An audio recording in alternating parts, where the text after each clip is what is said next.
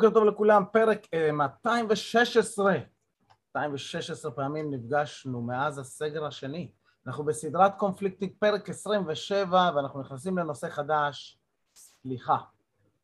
סליחה, פרק אחד, התעללות רגשית.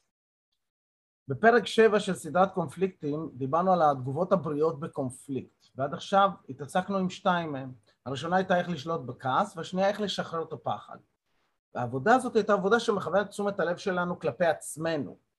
היום נתחיל את הסדרה השלישית בנושא של הקונפליקטים, וזו סדרת הסליחה, והכוונת תשומת הלב שלנו אל הצד השני בקונפליקט. למרות שחלק גדול יהיה עבודה פנימית שלנו גם, אבל אנחנו מתחילים להתחיל, מתחילים לעבור, להעביר את תשומת הלב מהפוקוס עלינו לפוקוס החוצה. ואם אתם נהנים מהפודקאסט, פה ביוטיוב או בפודקאסט גוגל או בכל מקום, תגיבו, תעשו לייק, תשתפו חברים, והכי חשוב, שתפו אותי, איך אתם נהנים, עד כמה זה עוזר לכם, אני חייב פרגונים.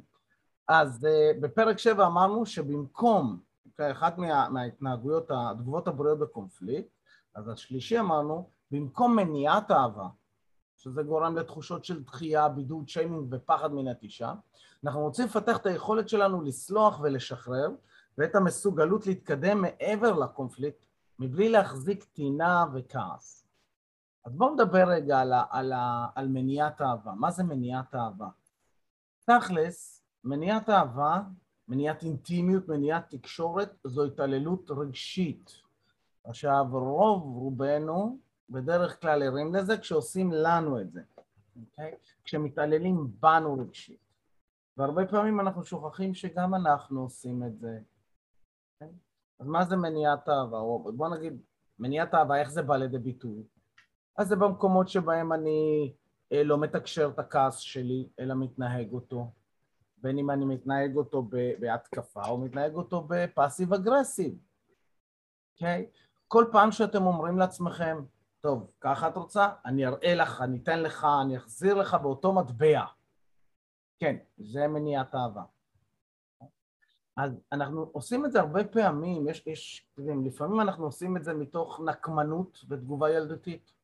אוקיי? אנחנו מרגישים uh, כועסים, או, או נפגענו, או, או uh, uh, מתוסכלים, ו, ומה שאנחנו אומרים, תגובה ילדותית, זה פגעו בנו, אני אפגע בחזרה.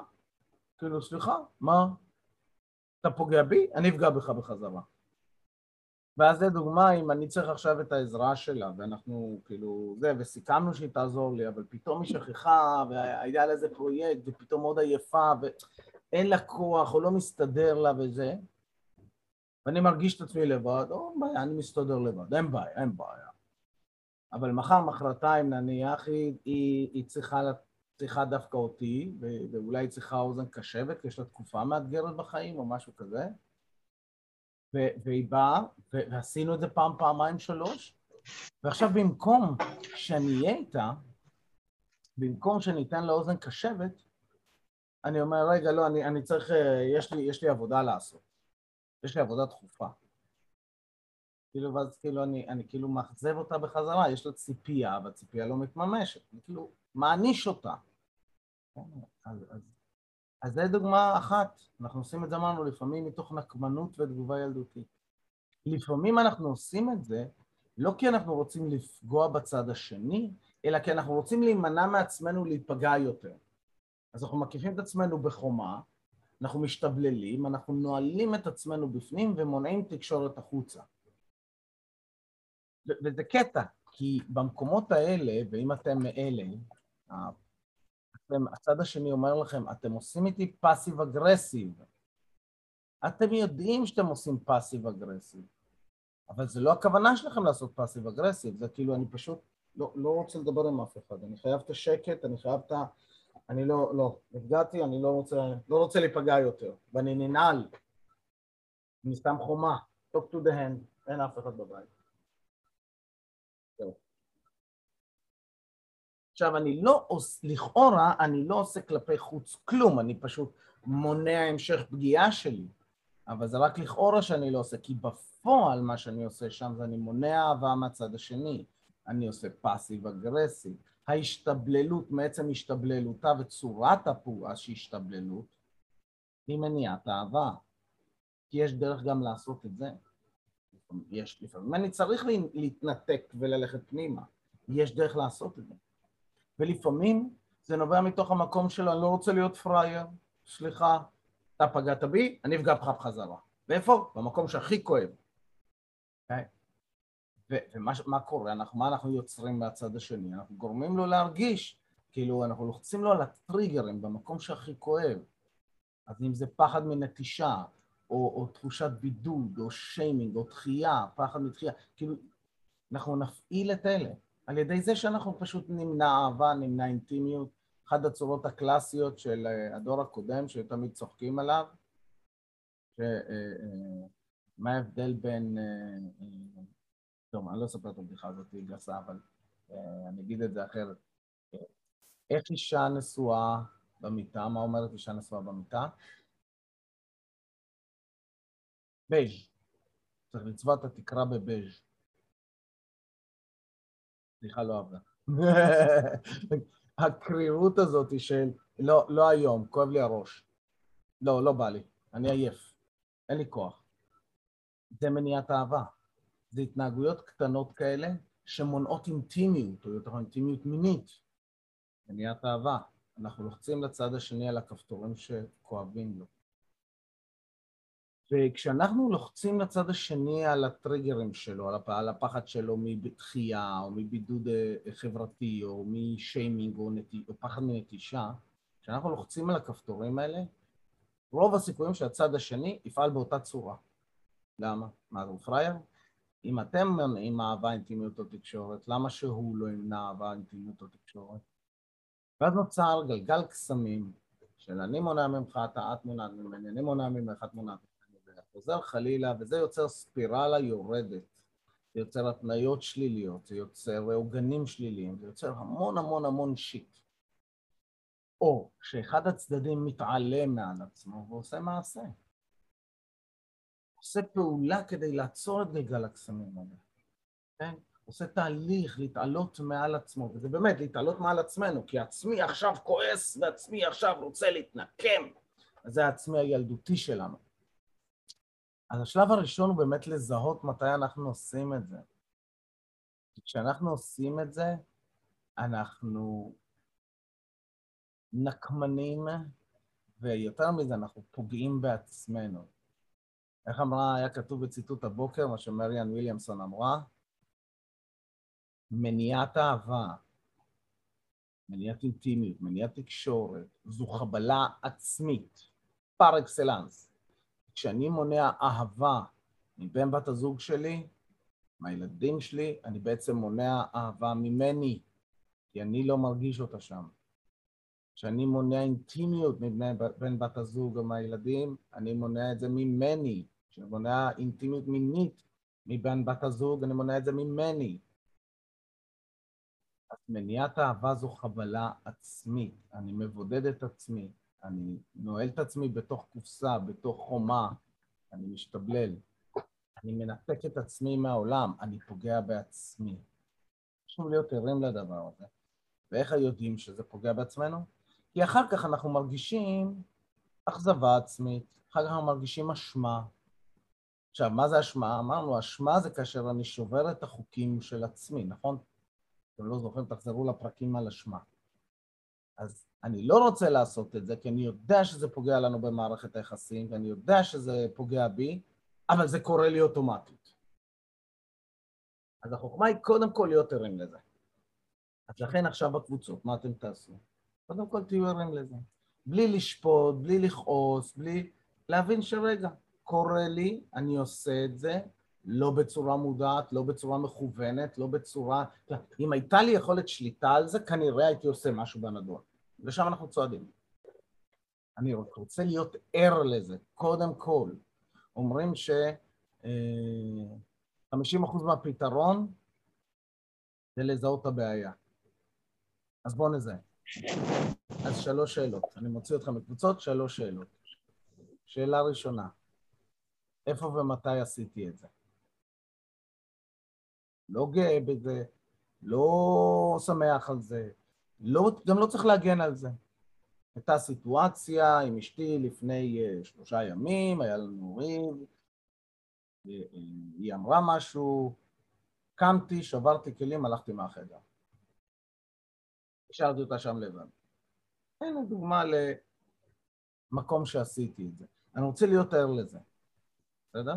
שוב, לא שופטים, לא מאשימים, לא כועסים, רק עושים, שמתי לב, ערנות יתירה, מתחילים לפתח את הערנות הזה, אוקיי? אז זה אחד. שאלה ראשונה זה, איפה מנעתי אהבה מבן בת הזוג? שאלה שנייה, שלא קשורה, משימה אחת להיום, משימה אחת שאתם הולכים לעשות היום. שאלה שלישית, באיזה אנרגיה בא לכם להיות היום? עכשיו, שימו לב שפה יש איזשהו טריק קטן, כי מה אני מבקש מכם? אני מבקש מכם להתחבר למקום כואב, קשה, ואז להתנתק ממנו מהר, לעבור למקום קורקטי, משימה אחת שאני הולך לעשות היום בעבודה שלי, בחיים שלי, משימה שלא קשורה, ואז למקום רגשי, ובאיזו הרגשה בא לי להיות היום, רגשי חיובי. הרצף הזה של כואב לי, קורקטי, חיובי, זו, זהו אחלה רצף רגשי לפתח בסיטואציות קשות. כי אני עובר ממצב שלילי למצב חיובי. מי שמכיר ב-NLP שרשור עוגנים, אז זה זה. אז, איפה אני מונע אהבה מבין בת הזוג שלי? מנעתי. משימה אחת שאני הולך לעשות היום, ובאיזו אנרגיה בא לי להיות ביום הזה. מגניב, סאמס יש? מעולה. אז אני עוצר את ההקלטה ומוציא אתכם על... כן, ברוכים החוזרים. כן, יש הרבה מה לומר, נכון? יש הרבה על מה לדבר. אז מי שם לב באמת למקומות האלה שבהם אתם מונים, אנחנו מונים אהבה? מי שם לב לזה שאנחנו עושים את זה? כן? לא כזה כיף, אה? לא כזה... מי שם לב שבעודכם מספרים על המקום הזה שאתם מונעים אהבה, יש לכם תחושה או רצון להצטדק או להצדיק, או להסביר למה עשינו את זה, למי זה קרה. בכנות, אוקיי. לא לכולם, יש כאלה שלא, יש כאלה שכן. כן. אה, למי זה קרה ש... אה, אה, שעשינו את זה, וכאילו אמרנו, אבל פתאום מתחבר, כאילו אנחנו מספרים על זה, ואז אנחנו מרגישים רע עם זה, אנחנו מרגישים אשמה, ואנחנו מאוכזבים מעצמנו, ומזה קרה. אני כאילו יורד על עצמי שעשיתי את זה. למי קרה שאנחנו מספרים את זה בהתנצלות? כאילו, טוב, אני יודע שהייתי לא בסדר. כן, שזה הרגשות אשמה. טוב, נו, אוקיי. אז מה, אבל מגיע לו. כאילו, מה זה ש... מה זה זה?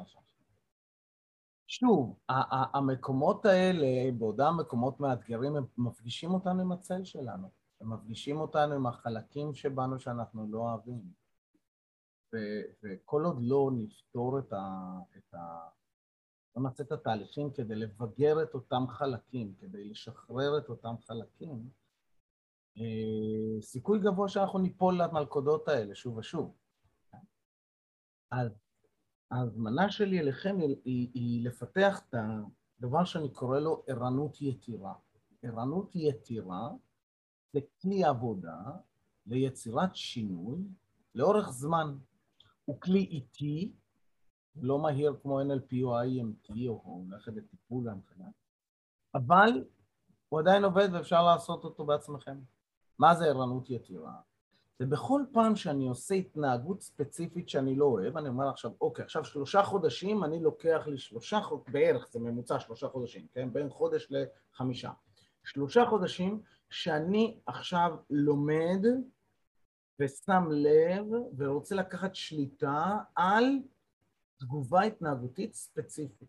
במקרה שלנו זה מניעת אהבה. עכשיו, שלא תטעו, אם יש לכם נטייה אה, לעשות מניעת אהבה, אתם בעצם אה, נמצאים במערכת יחסים שבה יש התעללות רגשית. נחשו מי המתעלל הרגשי. כן, נכון, אנחנו. ואז אנחנו מתפלאים למה הצד השני מתמרמר כל הזמן. טוב, אז אם אנחנו לוקחים את האתגר הזה על עצמנו, העבודה היא לא לשפוט, לא לכעוס על עצמנו, לא להתאכזב על עצמנו. זה, זה בעצם כמו, אם אנחנו רוצים, לה, ערנות יתרה, כן? אנחנו רוצים להכחיד לילד התנהגות. יש ילד, יש לו התנהגות שאנחנו לא אוהבים. איך מכחידים את ההתנהגות הזאת? נכעס עליו, נצעק עליו, לא עובד. למה? כי הוא מקבל תשומת לב. ילד עושה התנהגות כי הוא רוצה לקבל תשומת לב. על אחת כמה וכמה, אם מדובר עכשיו על שני אחים או שלושה אחים, כן? אם אני לא אקבל תשומת לב בטוב, אני אקבל אותה ברע, זה לא משנה. אם אני עושה התנהגות כילד שההורים שלי לא אוהבים, ואז הם צועקים עליי, האם קיבלתי תשומת לב רגשית? ראו אותי? שמו לב אליי? אז הצעקה גורמת לי להמשיך לעשות את ההתנהגות. למרות שהיא לא, לא עושה לי טוב, למרות שרע לי עם זה, אני אמשיך לעשות את ההתנהגות. מה אנחנו רוצים לעשות? אז הרבה אנשים אומרים להתעלם. לא, לא להתעלם. אנחנו רוצים לעשות הכרה, אבל אנחנו רוצים לעשות את זה קורקטי, בלי תשומת לב רגשית. אז אם הילד עכשיו לדוגמה עושה טנטרום, או צורח, או משתולל, או מרביץ לאח שלו, אז בוא נגיד בלי מכות, אוקיי? מרביץ לאח שלו זה סיפור, מקרה פרטי, אבל כל עוד אין מכות, אין דם, אז אפשר להתייחס לזה ככה, ואז אני אבוא ואני אגיד לו, לדוגמה, אני אקח את האירוע שהיה לי פעם עם הבת שלפני המון המון שנים, שהיא התחילה לפתח טנטרום, אוקיי, התפרצויות זעם, אז כשהיא בהתפרצות זעם, לבוא ולומר לה, תקשיבי, אחינועם, אני רואה שאת כועסת, אני רואה שקשה לך, יחד עם זאת, לא מתאים לי ההתנהגות הזאת, וברגע שתירגעי, אני אשמח מאוד להקשיב ולהבין ולנסות לעזור לך. עכשיו אני הולך לצאת מהחדר. עד שתירגעי. אז מה עשיתי? לא מנעתי ממנה אהבה. תקשרתי את מה מתאים לי, מה לא מתאים. תקשרתי שאני רואה אותה, נכון? אמרתי, אני רואה אותך, אני שם לב אלייך, זה לא למנוע אהבה. להתעלם זה למנוע אהבה. תקשרתי שאני רואה אותך, תקשרתי מה לא מתאים לי, גבול אישי, ותקשרתי מה אני עומד לעשות עכשיו ועד מתי. אז עכשיו לא מנעתי אהבה, אלא יצרתי העברת ציפיות ועשיתי את זה קורקטי, אפס רגש. אחרי פעמיים שעשיתי את זה עם הילדה, לקחתי את יעלי ועזבנו את החדר, אה, זה נגמר לה. היא הפסיקה לעשות התקפי זעם בבית. בבית ספר היא עוד המשיכה עוד שלושה חודשים, כי שם הם לא יכלו לפעול ככה, כי אם היה לה עכשיו התקפי זעם בכיתה, אנחנו מדברים על כיתה א', אז אי אפשר לעשות איתה וכולם יצאו מהכיתה, אז היו צריכים להוציא אותה אה, לחדר המנהל ולעשות עבודה. שם זה לקח יותר זמן. אז הפטנט של אה, לשים לב, שזה אומר, אני רואה אותך, הכרה, העברת ציפיות קורקטית, שימת גבול אישי, והעברת ציפיות התנהגותית, וכל זה בצורה קורקטית. אנחנו רוצים לכוון את הכלי הזה אל עצמנו. איך עושים את זה? הכי פשוט שיש. בכל פעם שבורחת לי המניעת, מניעת אהבה, בכל פעם שזה בורח לי, כל, ואני שם לב לזה, כל מה שאני עושה זה להישען קצת אחורה, להרים ידיים ולהגיד לעצמי בתוך הראש, שמתי לב. זהו, לא לתקן, לא לשנות, לא לרדת על עצמי, לא לשפוט את עצמי, לא לכעוס על עצמי, לא, כי אז תחשבו שעצמי הוא כמו ילד, ילד אה, קטן בן חמש, התת מודע שלי ילד קטן בן חמש, אם אני כועס על עצמי, אני מחזק את ההתנהגות. אבל אם אני בא ואני אומר, שמתי לב, שמתי לב, שמתי לב, על פני חודש, חודשיים, שלושה, אני פתאום מזהה שאני יכול להתחיל לקבל על זה שליטה יותר ולרדת מהמקום הזה ולצאת מהמקום הזה, לרדת מהעץ הזה הרבה יותר מהר. תהליך ארוך, תהליך איטי, אבל אפשרי ופשוט. אני מזמין אתכם להתחיל לשים לב איפה ומתי אתם מונעים אהבה. רק להיות ערים לזה, להגיד לעצמכם, שמתי לב. כחלק מהתהליך. ומחר אנחנו נמשיך בנושא הזה של סליחה, ואיך להתעלות מעל עצמנו כדי שנוכל לסלוח ולשחרר יותר מהר. מגניב? אחלה. טוב, עד לסיום, שבו ישר בכיסאות, עד שלבו ידיים, עד שלבו רגליים. תחשבו על האנרגיה של, של, של ההלך רוח שאתם רוצים להיות בו היום. מה הצבע של זה? עצמו עיניים, תשלחו את האנרגיה הזאת אל האגן. להחזיק, שים לב, היה בגוף, ולהוציא. שאיפה שנייה על כפות הרגליים, להחזיק, שים לב איך כפות הרגליים נוגעות בקרקע, איך הקרקע יציבה, ולהוציא. ושאיפה שלישית למרכז כדור הארץ. להחזיק, שים לב איך המרכז הכובד שלנו יורד למטה, ולהוציא.